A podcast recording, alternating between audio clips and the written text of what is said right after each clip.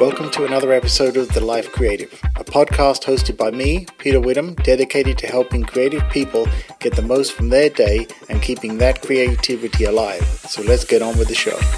If you spend any amount of time on the internet, and who doesn't, and in particular you're a photographer or you're interested in photographs, you will not fail to come across this idea and this discussion around the best camera you have being the one that you have with you. Now, I kind of take issue with that a bit, and I'm going to give you an example.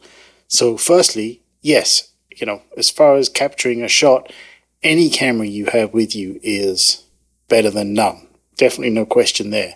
However, sometimes the problem comes up, and this has happened to me a few times now, where I'll have some great shots that I want to submit to you know, an online stock library or something like that.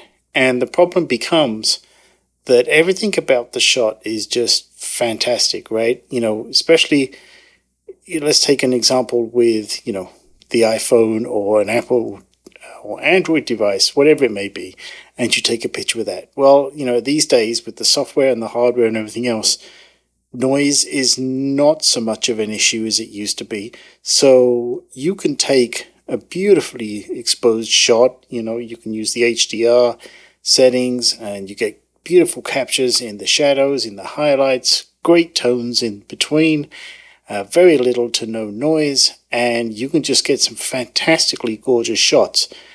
But I found that the problem can still be sometimes that when you come to submit these images to, uh, like I say, a stock library or something like that, that it'll still be declined because the file size isn't big enough.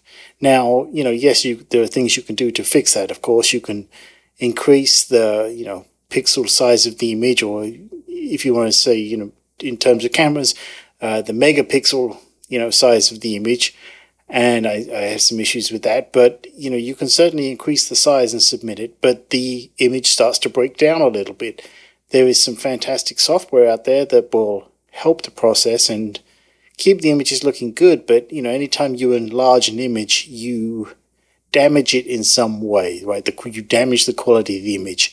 And some of these stock libraries and other places, they can, you know, they're, they're used to seeing these things and they'll turn them down, right? It's happened to me a few times. So, you know, arguably the best camera is not necessarily the one you have with you unless you have a good camera with you, which I get it sounds kind of funny. Uh, so, you know, my recommendation is that if, if you are seriously interested in photography and you think you're going to do something with an image you capture, whatever it may be, blow it up in print size or submit it to a library, whatever it may be, use a camera. And I don't mean, you know, use a camera in a phone or a tablet. I mean an actual camera because at the end of the day, right now at least, the quality is still better when it comes to using it for the kind of things that I'm talking about here, right? You know, now if you're not going to use them for other purposes like that, yeah, I'm betting that any picture you capture is going to look really great from any of these devices. But there's something about the you know the, the larger sensor size on a camera and in particular the optical quality of lenses. And in my opinion you know until that gets better on devices and i don't mean these little stick on lenses you can put in front of devices some of which are fantastic. I use the moment lenses on my iphone and they are phenomenal. But my problem still becomes the image size right? Which is no fault of the lenses at all. So my advice to you is if you think you're going to use a picture for something or it has the potential to be used for something in the future, don't shoot yourself in the foot now by using a phone or a tablet.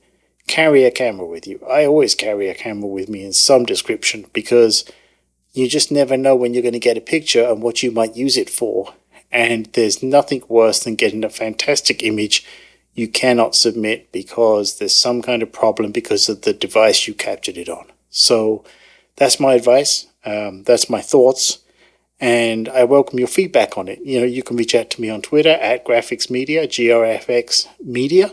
you can go to grfxmedia.com. Uh, you can reach me there. Uh, you can leave a comment on this podcast. You know, I'd love to hear your thoughts. Uh, please like, subscribe. Hope it's been helpful, and I'll speak to you next time.